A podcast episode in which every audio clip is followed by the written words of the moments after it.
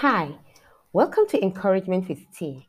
This is another lovely day that the Lord has made, and we will rejoice and we will be glad in it.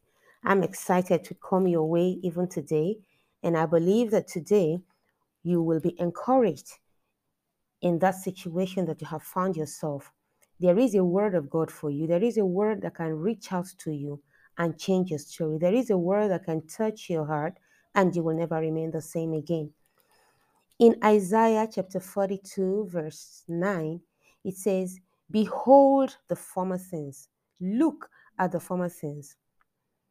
Behold, the former things have come to pass, and new things I declare. Before they spring forth, I tell you of them. Behold, he says, the former things have come to pass, they have come and gone.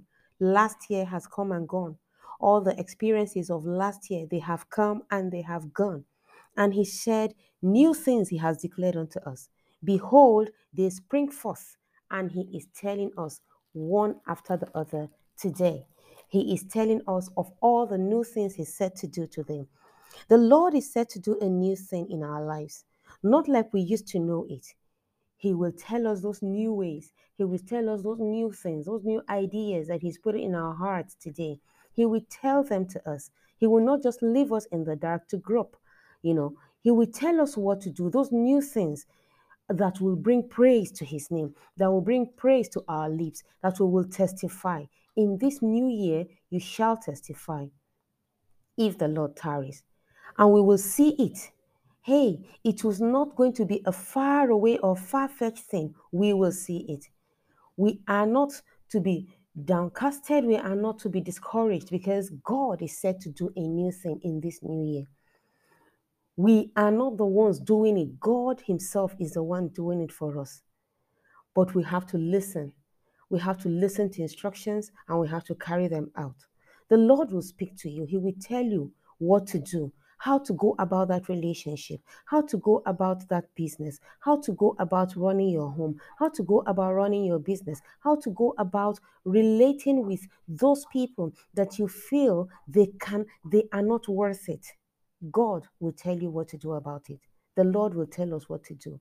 And as long as we adhere to those instructions and we carry them out, my brother, my sister, you are sure that victory is yours. The Lord will tell us what to do and He will go ahead of us. We just have to stay with Him. Always stay with the Lord. Listen to Him in this new year. Don't put yourself ahead. Put God ahead of you. Let Him tell you what He wants you to do, and He you will carry it out, and then you will see results. We shouldn't take steps on our own and then tell Him to back us up. No.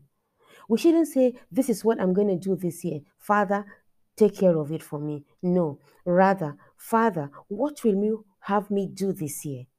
And as you wait upon Him, He will tell you, He will give you those instructions. And as you carry them out, pertaining your life, your family, your business, your destiny, whatever it is that you're trusting Him for, God will show you what to do. He will bring you out of that wilderness. You will not remain in that wilderness forever. The wilderness days are over. Your wilderness days are over. Your wilderness days are over. It is time for fruitfulness. It's a new season, it's a new dawn. Receive it today, and your life will never remain the same. Hallelujah.